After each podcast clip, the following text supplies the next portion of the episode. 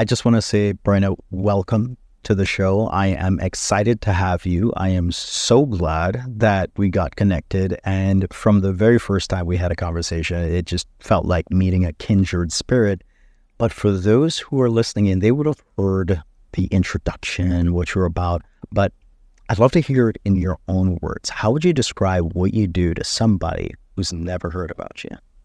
Well, first of all, thank you so much for having me. I just, I feel exactly the same about you. I love the similarity in our viewpoints and our work. And I just, I'm really appreciative that we're having this conversation today. So thank you for inviting me. Um, how would I describe what I do? So, World Changers Media is a publishing company focused on work by and for the new generation of thought leaders. But I think we do a little bit more than that. So um, we're not just taking manuscripts and producing them. We are helping our authors fully develop and execute on their biggest visions and ideas. Mm. So, really, what I think, you know, the better way to describe what we do is is the care and feeding of big ideas.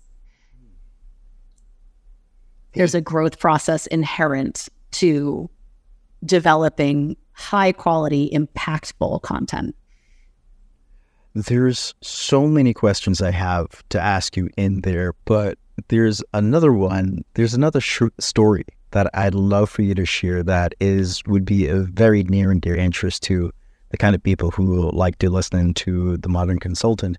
And that's actually the reason why we needed to record today versus when we were thinking about recording, like I think like one or two weeks ago. What is the big fantastic update that happened?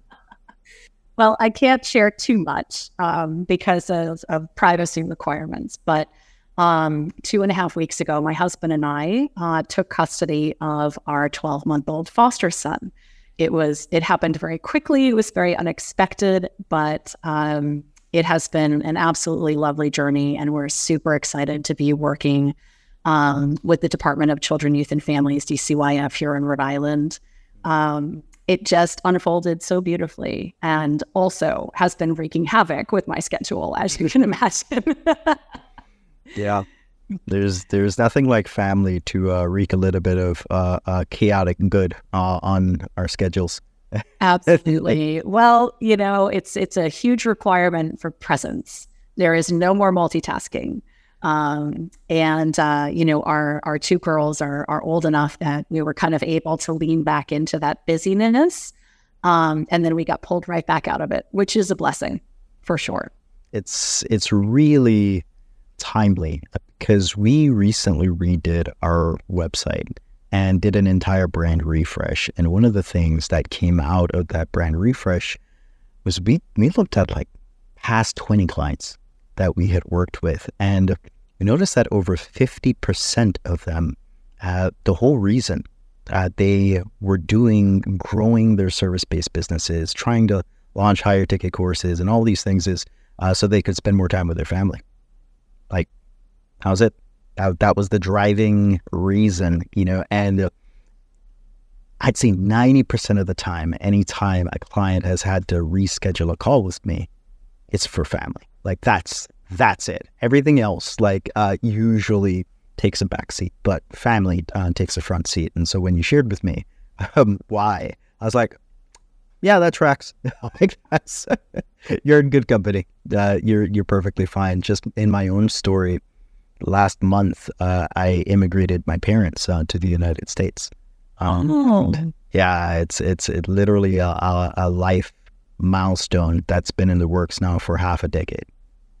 That is amazing! Congratulations to you and them. Thank you, thank you, thank you. Yeah, yeah. It's uh, it's it's it's been a dream of mine for a very long time to bring my family uh, closer together you know, and uh, it's uh, we are we're one step closer to doing that. And then just a couple weeks ago, we were able to celebrate my dad's uh, 70th birthday um, as well, and so that was just a beautiful life milestone. And as uh, as as as fate would have it, uh, the green cards came just a couple days before my dad's birthday, And I was able to surprise him with it right there at his birthday. He had no idea it was coming, and it it was it was amazing.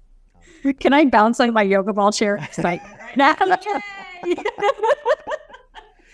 yeah, it was it was. It was it That's so beautiful, Mark. Oh my goodness. Yeah, yeah. Wow. It just it just gave uh gave a lot of life and energy to all the things that I've been working on for a long time. And again, very thankful and also, you know, um, even just more excited to help more people, you know, um, spend more time with their family. Cause like that's, that's what I'm trying to do.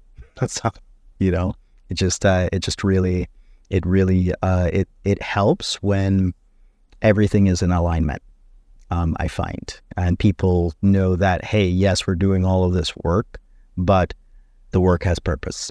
So, yeah. And I, I know for me that it's been tempting at times to forget um, that ha- the impact that we have at home is more powerful than the impact we have on the masses. And I think that those of us who are, you know, big visionaries and we have a really strong call of purpose and, you know, being change makers and industry disruptors. And, um, you know, it can be tempting to forget that the little things at home are, are also so important.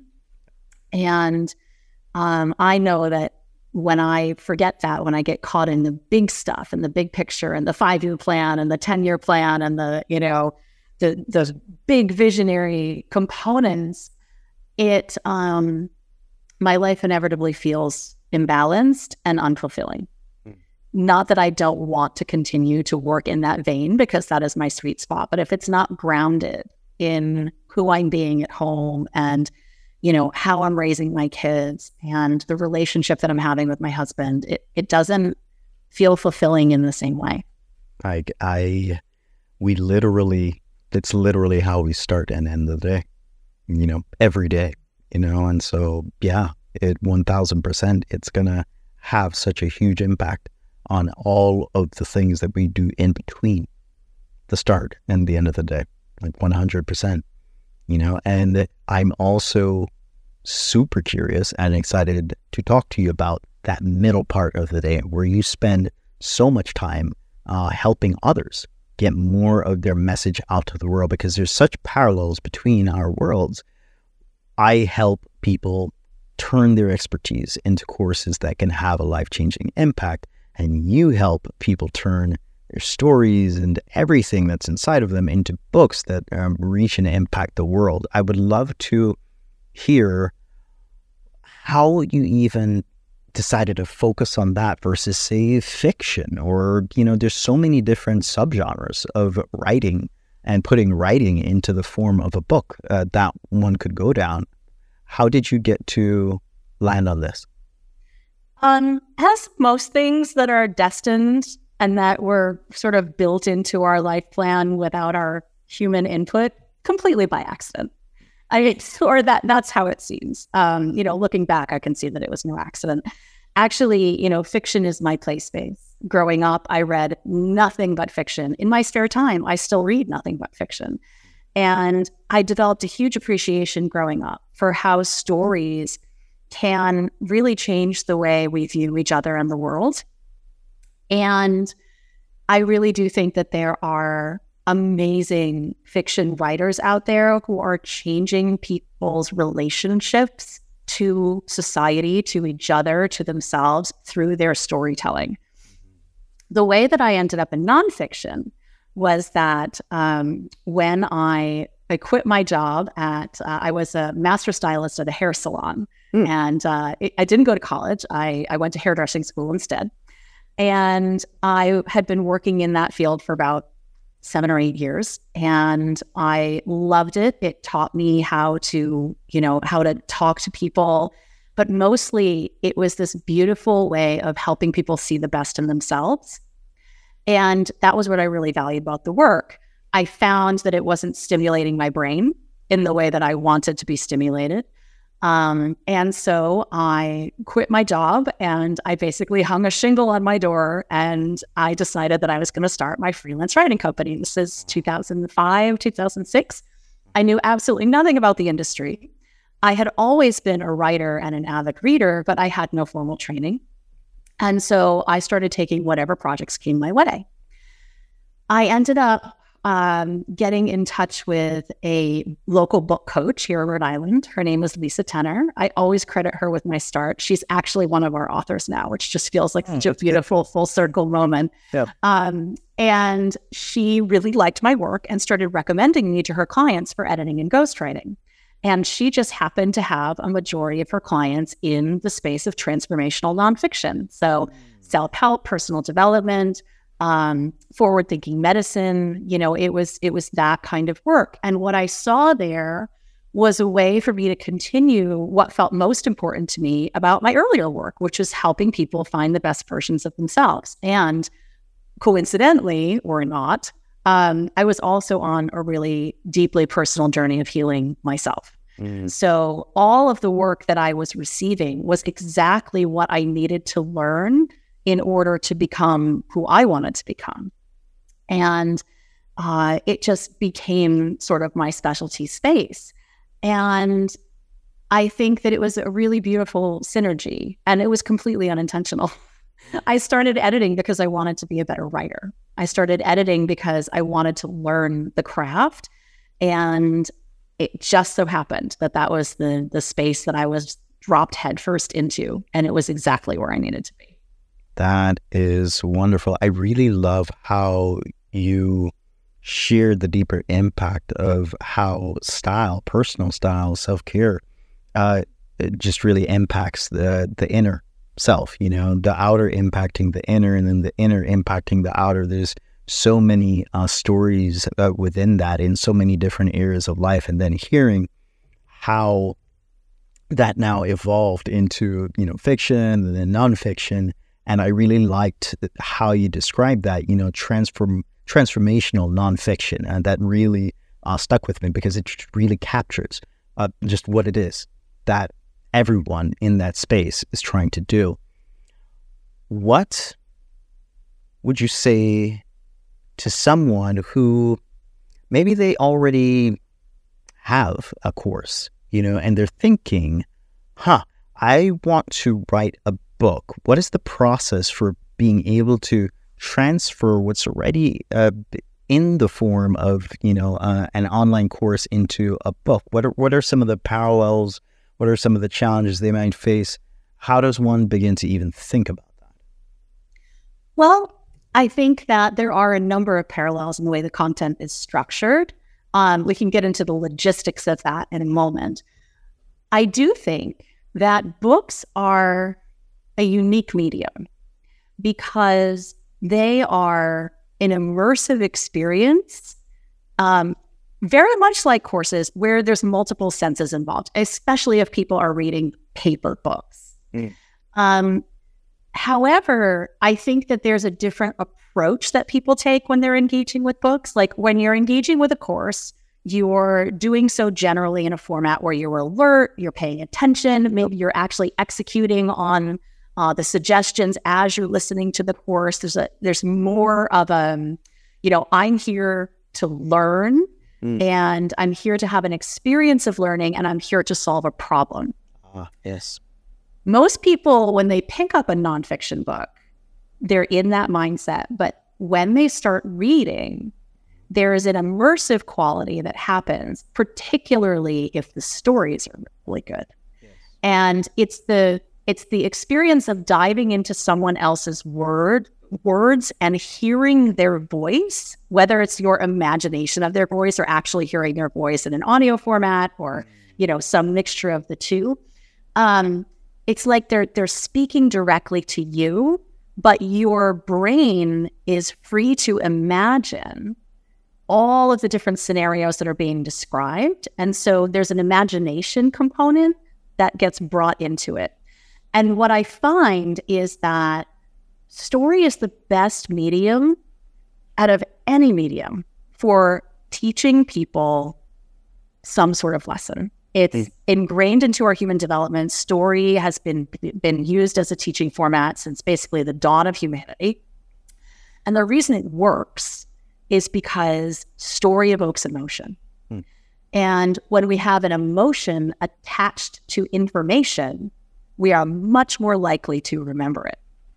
You know, you're much more likely to remember a piece of information from your high school history class if there was a funny moment with your teacher or some sort of funny anecdote that they created or um, some sort of profound story that was told that related to the material at hand. Like if you think about the moments you remember from school, it's always that, right? There's some sort of uh, emotional component that made your brain go, oh, pay attention to that information. And so the reason I love the medium of books so much is that people get to immerse themselves in a story, and then the information is tailored to reflect the story and the lessons of the story. Mm. And so there's an emotional, oh my God, I felt like that before. Oh, wow, I really, you know, mm. like I, I remember something like that happening to me. And then you're engaged. So when the information is presented and you're imagining it playing out in your mind, depending on what kind of learner you are, that may look different. Um, but there's now an attachment to the information. Yeah. And so I do find that when books are well crafted, they take all of the best elements of courses, which is all of the beautiful, well ordered learning, and they pair it with this emotional component. Mm. And there's not a lot of other formats where you can do that in a way that people will engage their imaginations with, right? So yeah, and the engagement of the imagination is something I think is is kind of undervalued. Um, it's you know it's when we are playing out scenes in our mind that aren't actually being directed to us. Um, it becomes more ours. Mm. And this may not be true for everybody. I know it's highly true for me. Um, and I know that it's highly true for a number of people that I've spoken to about this over the years. So when we're talking about, you know, the value of books, I see books as a gift from the author to their audience. Yeah. Here, I'm going to give you this gift of my words, of my energy, of my story, of my emotion, of my content, of my expertise. And you now get to spend 10 or 15 or 20 hours sitting with me in this place mm-hmm. at your own pace you know, whether it's on the beach or reading in bed at night or whatever it is, but you're in this intimate space with them. And I don't know about you, but anytime I hear people talk about their favorite authors, it's like they're talking about their best friends. You're right. Yeah. So I think that if there's a there's just something special about books for me in that way. And are they learning tools? Yes. Yeah. Are they emotional connection tools? Yes. Um, are they um, more useful for some consumers than others? That is also true. If you're a visual learner, video may be far easier for you to digest than a book. Um, you know, if you're a kinesthetic learner, reading an actual paper book is a great way to cement those memories because you have multiple mm. senses engaged. If you're an auditory learner, right, audiobook. But um, but there's there's just something to be said, I think, about um, the deep relationship that can emerge from that volume of content mm. Put together in one package. That sparks so many different conversation threads for me. And one in particular that stood out is story being a vehicle for the uh, listener or viewer of the story to be able to have this emotional resonance that is not directed at them, but allows them to participate in the story. And the thing that came up in my mind in response to that is a little bit of knowledge from the world of direct response copywriting because, you know, sales, persuasion, understanding the uh, behavioral psychology behind what makes us buy and all of that. And when we're constructing sales arguments, there's a lot of care that's uh, taken, particularly in the writing of a sales page, to not attack the ego.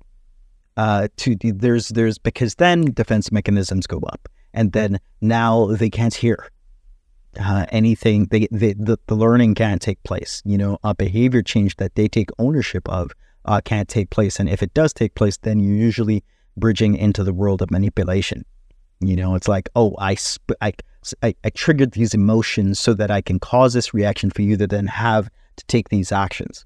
Um, however if you're going to do it in an ethical way typically there is some element of story uh, involved, and particularly a telling of story uh, to be able to show empathy, basically, and to, you know, show that you're on someone's side, and to be able to have a shift in paradigms, to be able to explore why past situations or pathways didn't particularly work out well, and to point out the uh, maybe potential errors in uh, logic uh, or how one's uh, uh, uh, worldview on a particular subject shaped their actions and then their outcomes. and then to show them that there is an alternate pathway and that then giving them the option to choose, because then if they choose, they take ownership of it. yeah, that's what, that's just one of the threads that got sparked for me within what you shared. Well, I mean, I think it's it's quite simple when you think about it. There are infinite possibilities for situations, for problems that need to be solved, for um, you know, obstacles that can be surmounted. Yep. But our range of human emotion is actually fairly I'm not going to call it limited because it's limitless, but the names that we have for emotions, the feelings, mm. there's probably you know, a, a dozen sort of key feelings, you know, that we can all relate to in some way. And to me, the, the most powerful use of story is the thing that that makes great fiction writing brilliant, right? And the thing that makes great nonfiction writing brilliant is our ability to create a resonance emotionally, not to manipulate, not to not to cause an action, but to create an imperative for the information that we're about to deliver. Right. So the information delivered in story is simply an emotional roller coaster ride, right? Like you think about your favorite fiction books. Um, we get to we get to be someone else for a little while. We get to ride through this spectrum of emotion that we're longing to experience. And we we all have different story preferences because of the range of emotion we want to experience through story. In nonfiction, I still think of it as what in the, the sci fi fantasy world they call world building, mm-hmm. um, because you're still building a world to bring someone into. It just so happens that that world is your world. Mm. And when you invite people into your world and you allow them to experience the emotion of whatever your sort of driving forces, right? Your life experiences, your clients' experiences, right? People who are having the same problems that your readers are having. And now they've gone on this emotional arc and they're someplace different, right? You allow people to experience that. And then you're like, okay, do, do you want this? Is this important to you? Then I'm going to show you the way. Hmm. And at any point, and this is where I think, you know, we can get away from um, you know, that sort of forceful manipulation that sometimes happens in misaligned marketing is that at any point the reader can say, I don't feel that way. And it's okay. The information will still be relevant, but it will stick more if the author has done a good job of creating empathy, of creating resonance, of creating um, a shared experience, even if the person reading it has never had physical experience that the author is describing. This is fascinating to me for a number of reasons because I'm curious about how much story versus how much teaching happens inside of books and like how much teaching versus how much story happens inside of courses.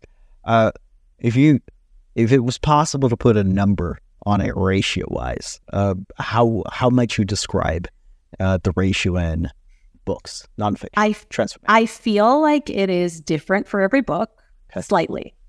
Um, what I do find is that particularly with transformational nonfiction, like we don't do a lot of simple how to. You know, we're not doing like how to use this tech program kind of books, right? It's more about let's make a change in your life. Let's increase your impact. Let's educate you about compassion in medicine. It's a great book we have coming out uh, called The Compassion Remedy. Um, and most of the time, these types of teachings come in some way or form out of the author's personal experience. And so we tend to kind of build more story into the beginning of the book so that it, it does three things. It creates that emotional resonance. It establishes the author as the expert because not only do they know about it, but they've actually lived through it in some way, shape, or form. And it creates the sort of page turner capacity, right? Information by itself is neutral. And even people who love information love it for an emotional reason even if that emotional reason is I like being smart. nice. That is a compelling reason to assimilate information. I'm going to hold my hand up on that one. I like being smart. I like knowing things. It's important to me. Enneagram 5, for those of you who know, 5 by 4. So I want to be special and I want to be smart. And sometimes that's enough. But for most people, we're so battered for those of you who can't see what I just did, I just smacked myself in the head with that weird fart sound I just made. Um, we're so battered with information that we're really only going to be able to assimilate that which is emotionally important to us. And if our if as writers, as authors, we can't create that degree of like that feeling of friendship, of of connection, of validity to the relationship at the beginning of the book, then the rest of the information will land. I'm sure we've all had the experience where we have read three chapters of a book and we're like, yeah, I'm getting all I can get out of this, right? Um, that's something that I don't think needs to happen. But the long story short, front loading story is often important. And then when we get to the more process oriented or method oriented chapters, the story portion can become shorter. Mm. So my method is built around, well, there's numerous like three point arcs within it. First of all, we're looking at the hero's journey and the three point plot arc, right? So at the beginning, we're meeting the hero, we're figuring out what that hero looks like, who, who they are, uh, what they're doing. And a lot of times in nonfiction, that hero is actually the reader. We're meeting them exactly where they are. I always use Bilbo Baggins and The Hobbit as a reference because almost everyone knows that story. So, like when we meet Bilbo, he's just Bilboing around the Shire and he's doing his thing. Um, and we're meeting him and we're seeing that he feels limited, but he doesn't really know why. And then obviously Gandalf and the dwarves show up, and like that's the author, right? Gandalf is the author. I have a solution for you, but you have to say yes. And we do all of this through story that we're going to say, come on this journey with me. The second point, like to part two, is the actual journey. Like, here's my five step method. I'm going to take you through the mountains, through the forest. We're going to slay the dragon, and then you've learned everything that you need to know. Part three is when the hero comes back home, when we, as the hero, have learned this massive thing that's going to change our lives in this book. And we wake up in the morning and we're back in our everyday life and we're different because now we have this information, but everybody else is the same. So that's what we need the story to do. The information, as presented at different points in the three point plot arc, is to support the transformation that's happening emotionally for the reader. There's also sort of three parts within every chapter of a book, and that's story, discussion, and instruction. Ooh. So when we're front loading story, the discussion is really more of a reflection on where's Bilbo? What's he hmm. doing? Right? Like we're meeting the reader where they are. What problems are they having? What's the evidence that their problem exists? What's the solution that we're presenting? And then as we get further into the book and we're looking at the author's methodology, the story becomes shorter, the discussion becomes longer, and the instruction might be different. We might be asking them to do certain exercises or journal on certain reflection questions. Or maybe the instruction is simply see this differently, think about this differently. And then as we get closer to the end of the book, the story shrinks even more. The discussion may shrink a little bit, but we're leaving the reader with instructions on how to troubleshoot being this new version of themselves in a world that still looks the same. Ooh, this is fantastic. I love that framework. You set up as a, a story, discussion, and instruction. Instruction, story, dis- discussion, instruction, SDI. Okay, got it.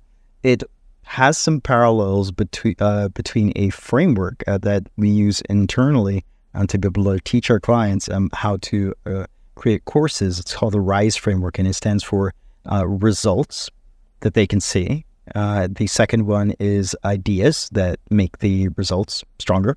Then the S stands for stories that strengthen the ideas. And then the last are exercises to engineer results.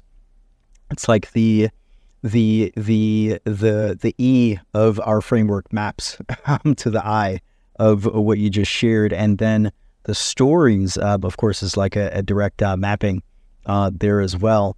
Uh, but if I had to if I had to say when it comes to courses, we're a lot more heavy on the instruction naturally because it's course, uh, and story exists for the purposes of making sure that the instruction is received and understood, um, and uh, better implemented, uh, so to speak.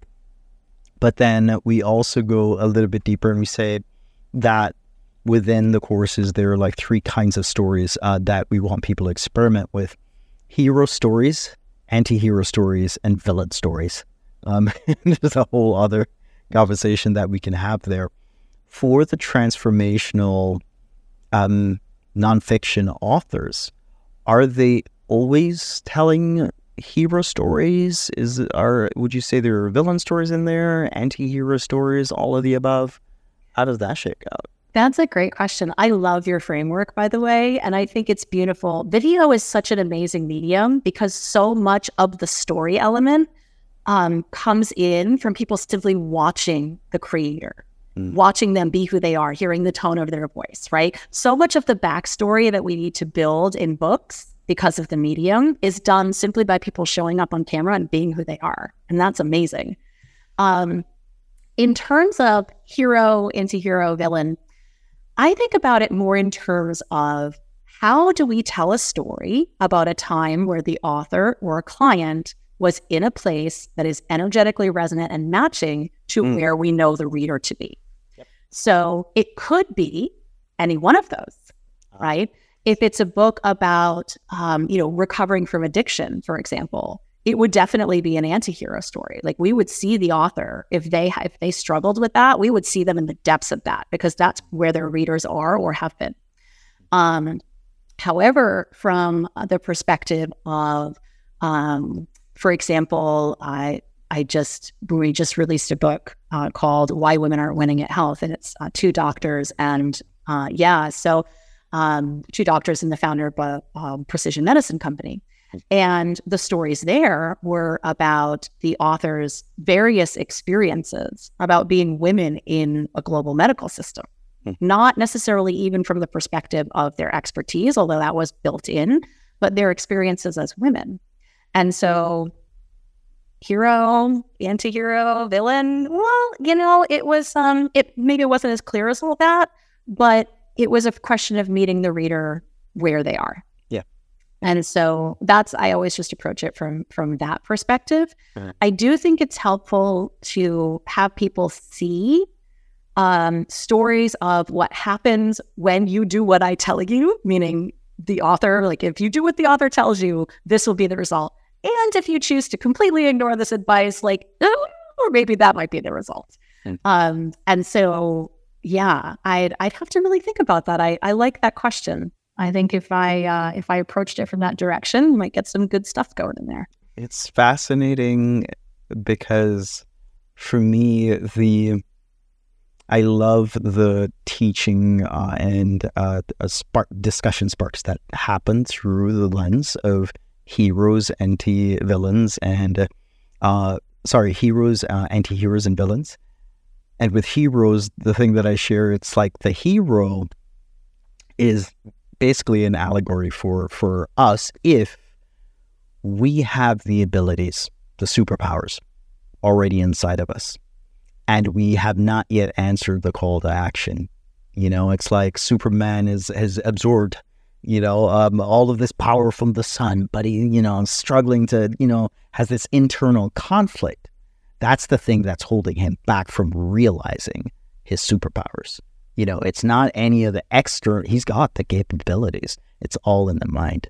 And it's like he has to then master the mind, you know, his own philosophy and everything for him to become his fully realized self. And so it's not a lack of ability, it's actually within the realm of motivation. That's the part that he has to figure out. And that sometimes seems to be the part that people need to figure out uh, if they're on the cusp of writing a book or creating a course. It's like, yeah, you do have a book inside of you. Yes, you do have a course inside of you if you're willing to answer the call. You know, the abilities exist, but do you have the motivation to go the distance and make it a reality? Um, essentially, is how my brain goes to, uh, with that part. I love that. And, you know, obviously that has major ties to the hero's journey. I also think it's a question of timing. Mm. You know, um, there's a reason that in all of our favorite stories, the heroes are of a certain age and they have a certain set of life experiences.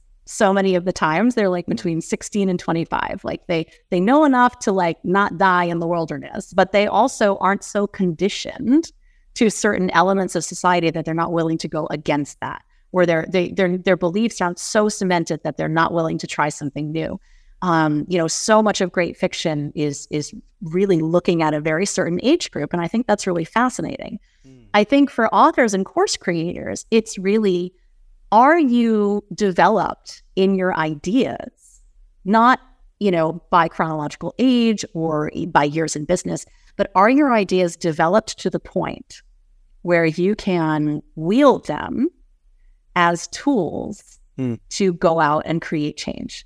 that is one reason why I very, very rarely, I'm not going to say never because I have I have done projects like this and they've been amazing, but very rarely do I work with people who are like, I want to write a book to start my business. Like, no, no, you don't. Because your ideas have not been road tested. You don't even know if your sword is sharp. You don't know how this is going to land with people. Um, and until you go out and actually practice and road test this, the idea is going to keep changing and developing. And the book that you write when you're starting your business is not going to be the book that you write when your business is successful. Yeah.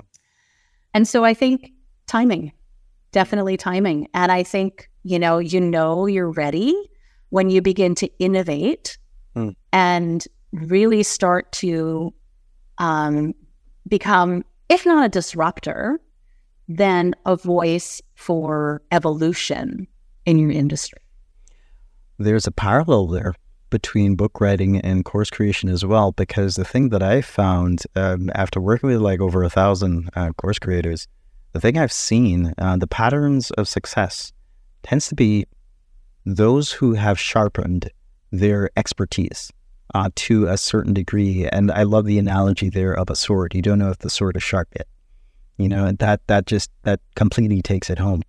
And the interesting analogy uh, or parallel rather uh, to the course creation world is like for instance we we recently created this uh, we call it the 10k course quiz and it shows people like okay are you ready to do this or not basically? Because you do you still need to spend more time fuel testing the thing uh, or are you ready to now package it and like get it out there into the world?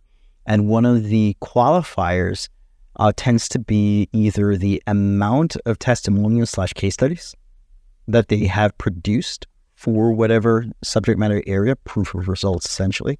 Uh, and then another being just time in the field, um, like sharing and developing the expertise. So I really like that analogy of okay, well, is the sword sharp? Sometimes we do need to sharpen the sword, some people like to say, hey, anybody can launch a course. I'm like, yeah, anybody can launch a course, but will it be good? Will it help anyone? That's a different story. Exactly. And, you know, the ideas that we develop in our minds, the way that we first develop our core concepts and our teaching pathways, we develop them that way because that's how they work for us. Hmm. And that's how they work for our learning style. That's how they work for where we were when we first started engaging with the material the ways in which we see our material and our expertise are, I would say, rarely the way that our audience sees them. Hmm. And when we really start to, start to take the time to bring our ideas to an audience, to see what kinds of questions they ask, to see where there are holes in our theories that people have questions around. Until we do that, our idea hasn't gone through its maturation process. Yeah. It's like, you know, it's like, you know, trying to um, you know, I don't know. I always think about like giving the baby the torch in a barn, you know. Um, that's, you know, it's not a good idea because, you know, the baby doesn't have, and this is not to call anybody a, a baby, but until you have the experience to know what is going to happen when you put your idea out there, then how could you create something that's meant to be of service without you actually leading it? So there's an engagement and a, and a development of ideas that happens when we're actually teaching them, actually presenting them. Hmm. And the more we teach and present our ideas, the more we will hone in on what serves, what doesn't, what um, what matters to people, and frankly, what doesn't. I mean, I have experience, direct experience of this. I don't know if I shared this with you, Mark. Um, but in 2016, I was um, I was freelancing as an as an editor and ghostwriter and I put together this massive online course called Cover to Cover How to Write Your Book in Eight Steps. And it did it did pretty well. It did pretty well. And what I discovered in that process was that what I thought people wanted to learn was how to be really good writers. What people actually wanted was to be authors. Mm. And there is a difference. Oh, yeah. Huge difference.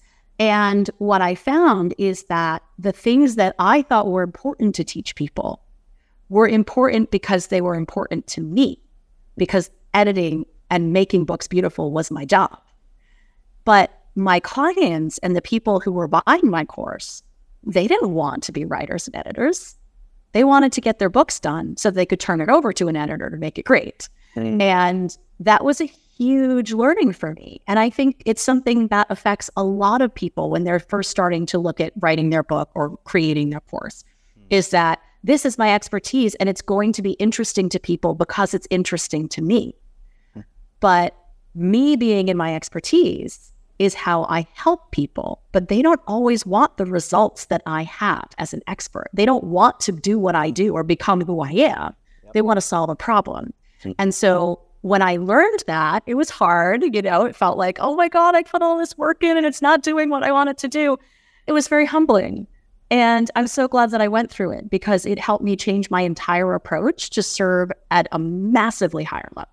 Mm, I love not just the story, but also the meta conversation that I've been noticing uh, that's happening. I've been noticing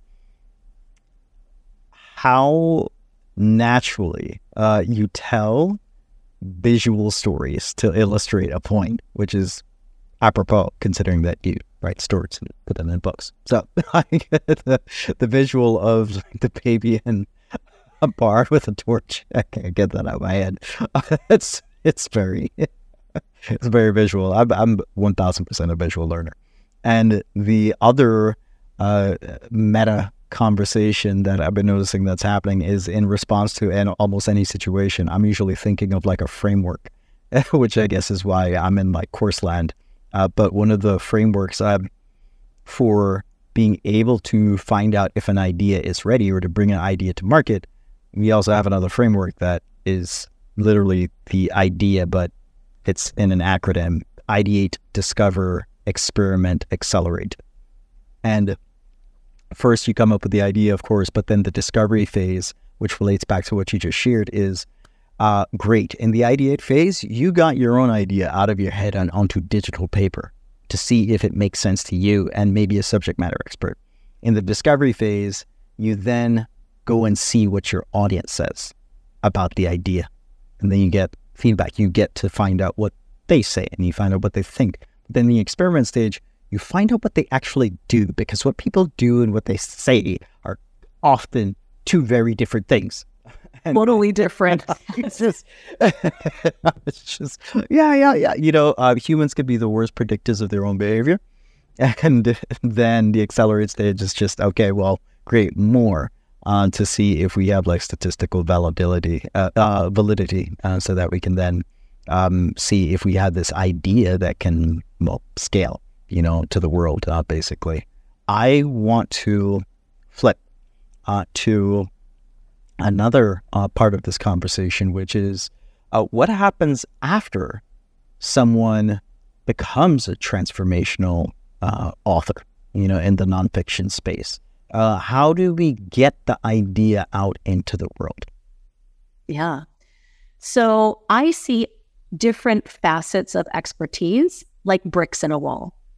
And what you're doing as you become more successful as an expert and an innovator and eventually a thought leader is you're literally stacking bricks in that wall. The book is a big brick. It gives you a platform to stand on that will put you head and shoulders above most people in your industry. When it's done really, really well, then your book gets amazing feedback. It opens doors. It gets you on amazing podcasts. It wins awards. It gets you noticed by the people whose notice matters to your work. Mm. And yes, that is readers. And it is also something that makes you more likely to be able to open a door to connect and work with people who will in turn open more doors for you. So the way that I see the industry with with fiction, right? The goal is to sell books. Like when you're a fiction author, like that's what you do. You're an author, you're selling books. Books are what is making you money. For most nonfiction, transformational nonfiction authors, they don't want to be writers for their career. They have a lane of expertise, they have a thriving business, they have this change that they're being in the world. And so for me, the goal then is not purely book sales. It's how many people it, people's hands can we get this book into that can open doors for you, the author. So we also need to look at the book market because people, you know, despite all everybody's fears around, oh, books are going to die and nobody does long form content anymore. That's bullshit, quite frankly. Books are being consumed at a higher rate than ever before, particularly since the pandemic. Mm. And paper books still outsell ebooks for. Oh, wow. Yeah. I did not know that. So, but it's true. Cool. Audiobooks are also a high up and coming share of the market, but they're not dominant. Hmm. So that said, in 2021, there were 2.2 million books published, of which about 1.8 or so million were self published or published non traditionally. Hmm. And I consider myself a non traditional publisher because I'm not taking rights and royalties from my clients. We are a service provider and not, we're not purchasing people's IP. I think it's an important distinction. Um, and so, you know, if you look at maybe the turn of the century, right? Year 2000. There were probably about 500,000 books published. So, yes, people are reading more, but the market is highly saturated. So, do people still have, you know, books that sell a million copies or, you know, 5 million copies? Sure. Are those unicorns? Yes. For most people, selling that many books is not a lucrative or reasonable marketing strategy. Instead, I would rather see my clients get their books into 10,000 hands of people who will buy from them, who will recommend them, who will mm. join them at events, who will invite them onto their podcasts, because that's going to create an ROI that is massively yeah. outweighs book sales. Yeah. And books to me in that way are a tool to connect with the hearts and minds of people who need your information. I also think that there's a groundswell component. So many people focus just on book launches, like, oh, we got to do this whole thing for my book launch. And, you know, like your book's still going to be around six weeks after it's released. You know, it's not coming off the market, it's not going anywhere. And the best books, I think, take on a life of their own after a certain amount of time. And if you look at, you know, Eckhart Tolle's book, The Power of Now, right? Became a bestseller five years after it was released. Like it takes time for people to actually consume the book, in order to start talking about the book, in order to start recommending that their friends read the book, in order to leave actual informed reviews for the book. Um, all of this takes time. And so for me, there's a long term strategy involved in book sales. And it's really about, you know, during launch, when there's a lot of hype, whose podcast do I need to be on? Whose audience can I tap into? How do I get the book initially into the hands of as many people as possible who need my information, resonate with me, and who will eventually want to continue to engage with me? The long term strategy is leveraging the book to open doors for greater and greater speaking opportunities, media opportunities, visibility opportunities. Hmm. The book will be there as an asset forever. And so it, it, becomes this sort of encapsulated package, this beautifully wrapped present of your expertise that you can then hand off to anybody that you meet, anyone that you encounter, anyone that you connect with, and say, This is me. This is what I do. And again, there's that groundswell factor. So, what I see happening for my clients is that six to 12 months after launch, they start getting the random phone calls. Hey, my friend told me I should read your book. Can you tell me more about your programs? Hey, you know, my daughter came across your book and I'd love to invite you to speak at our corporation. The magic starts happening and it accelerates. It becomes a snowball effect. But it's not going to happen with like i'm going to do an amazon bestseller launch for a week and then call it quits and never market my book again. Yeah. Um, and again in order for all of this to work i think this is a very important point to make and i'm sure that you can say the same in the course world. The book has to be good. Yeah it has to be a good book and yeah. you would be amazed at how little that is considered in the book industry it's like my biggest beef with the publishing industry is that people will tell you it doesn't matter what's in the book. You just have to have a book. Only 10 to 20% of the people who get the book will read it anyway. Uh, yeah, but those 10 to 20% yeah. will never work with you if your book sucks. Yes. And nobody is telling this to authors. And quite frankly, my learning from what we talked about earlier is that it's not actually the author's responsibility to make the book great. Hmm. It's mine. It's their publishers, it's their editors, authors are not experts in creating books. Yeah. They hire us because we are experts at creating books. Yeah. I tell my clients this all the time like, it's your job to provide the material, to give me your all, to put your heart and soul into it, to be raw, to be vulnerable, to be transparent. Mm. But actually making the book good, that's what you hired me for. What's my job. Mm. And can people do it on their own? Absolutely. Does everyone have that skill set? No. But it's something that is so rarely talked about in the publishing industry, but it makes all the difference. No one's going to tell your friends about their book if it didn't do anything for them. Yeah. You know, and I, I think it's just a huge disservice to authors to not talk about that because it's not a judgment about the quality of their ideas. It's a lack of good execution or good help in execution. Yeah, there are parallels again between this and uh, creating uh, marketing and selling uh, a course uh, because there's so much emphasis in the online course industry around marketing and selling yeah. the course, uh, and very little around the making the course actually good. Uh, which is where a lot of my inspiration, like for the last couple of years of just going deep on, on course development and just making sure that that was like rock solid. Uh, because coming at it initially from the sales side, I saw a lot of that, but I also had the personal lived experience of the very first online course that I took, um, taught me the skills to be able to grow website to 700,000 unique visitors. And I was like, oh my God, online courses are amazing. And I came in with this positivity bias, and then I then found a lot of courses that were not that great. And then I was like, if I'm ever going to help anybody with this, I want for uh, courses to be amazing because I know that it can change lives in a much way that in the same way that my life was changed when somebody decided to put their all into it. Um, but I really resonate with what you shared about there just not being a strong emphasis on making sure that the book's actually good. But I really I haven't considered the distinction between it not being the author's responsibility to make the book good. Because again, like you said, they're not book creation specialists. Like they they they have their expertise and experience. that they're trying to put into the format of a book. Um, I really like that. What would you then say to someone who is they've listened to this and they're like, oh man, that sounds amazing. Yeah, I would love to have like that kind of impact. I, I'm willing to take the time to have that long tail uh, conversion happen. How long should I reasonably expect this process to take me?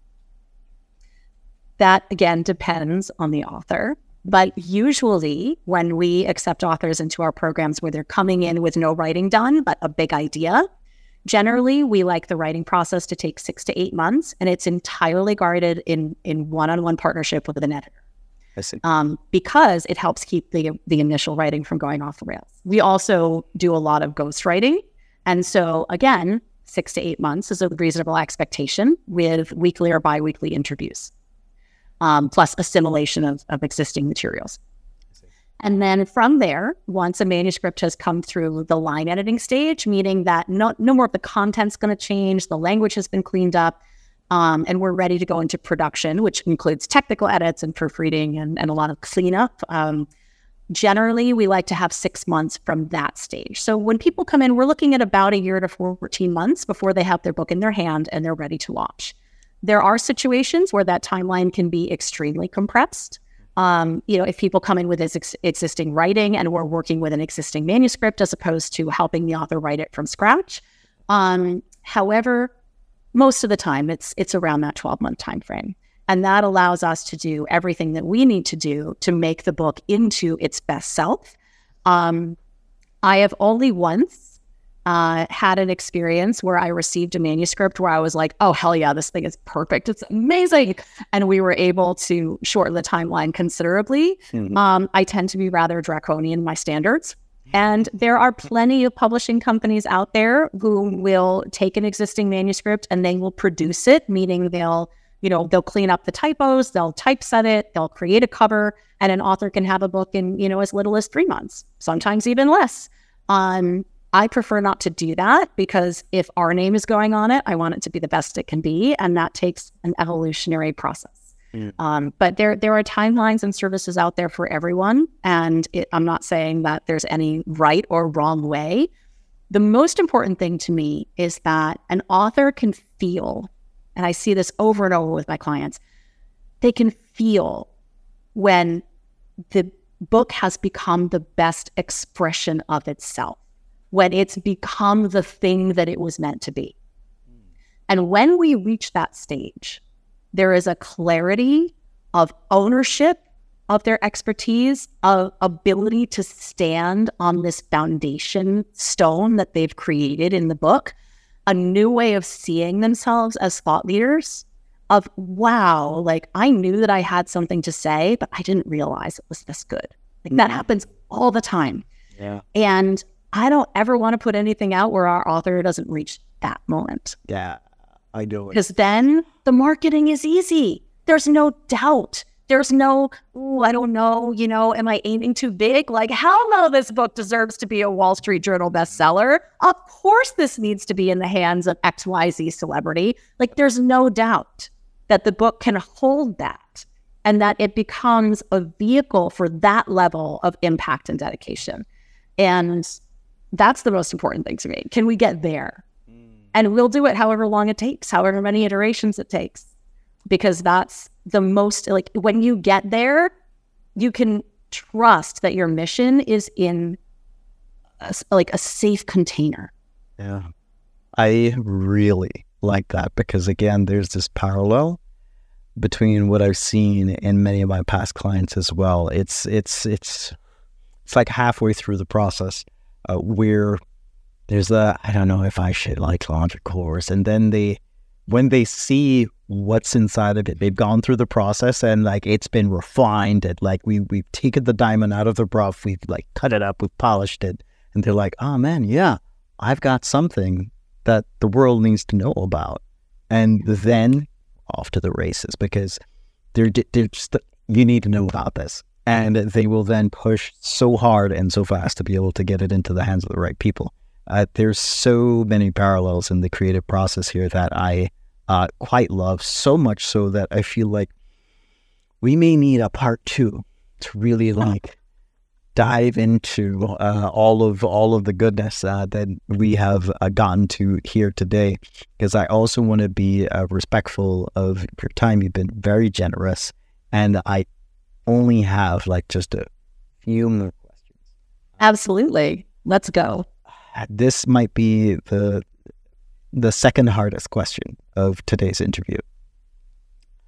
If you were stuck on a desert island with one dessert for one week, which dessert would it be and why? Oh, man. I have to say, it's not dessert. Mm. It's chai tea lattes. Huh. I- We've never gotten that response before. That's great. I don't. I don't eat dessert. I'm not really a dessert girl. I think ice cream is gross. Um, dark chocolate. ugh. Huh. Chai tea latte. I could drink them all day, and I would never need dessert. That is fascinating. Never gotten that. Oh, that's great. That's fantastic. I love it. Uh, and that is just the lead up to this next, Okay. Okay. Which means, oh gosh, you might not have an answer to this one then. Hmm. Chocolate chip cookies or oatmeal raisin cookies? Oh hell yeah, oatmeal raisin. Really? Wow. Give it a chance. No. Oh, this is great. This is great. This is great because I I am in the I am in the oatmeal raisin clan. Um, and it's, it's- the guests are split like 80-20 on this. Like it's twenty percent oatmeal raisin and like eighty percent chocolate chip. Like I I I don't make the rules, but the last person, I you know what? I'm gonna get all of the oatmeal raisin guests together, introduce. yes, please. so everyone can get together. I think it'll be fun. Uh, but the uh, final question is well, I like second to last question.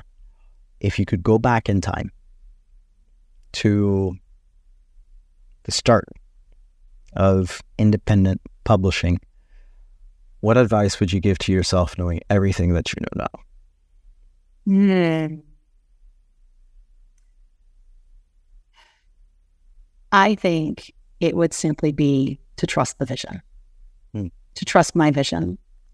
Um, if I could go back to the start of independent publishing as a whole and give the world some advice, it would be that the quality still matters, even if the judge needs to change. Nice. I like that. I don't think there's any higher point that we could end on. And so my final question is where can we find out more about you?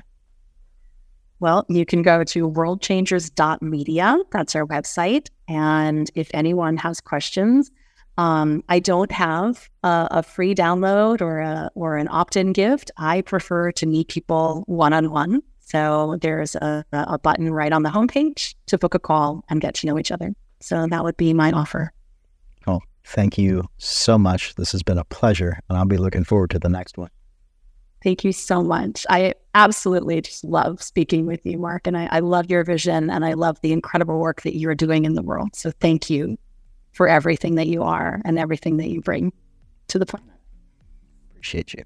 Hey, thanks for checking out the show. If you liked it, go ahead and hit the like button and also subscribe so you don't miss another one. It also tells us which ones that you like the most so that we can then do more interviews like that.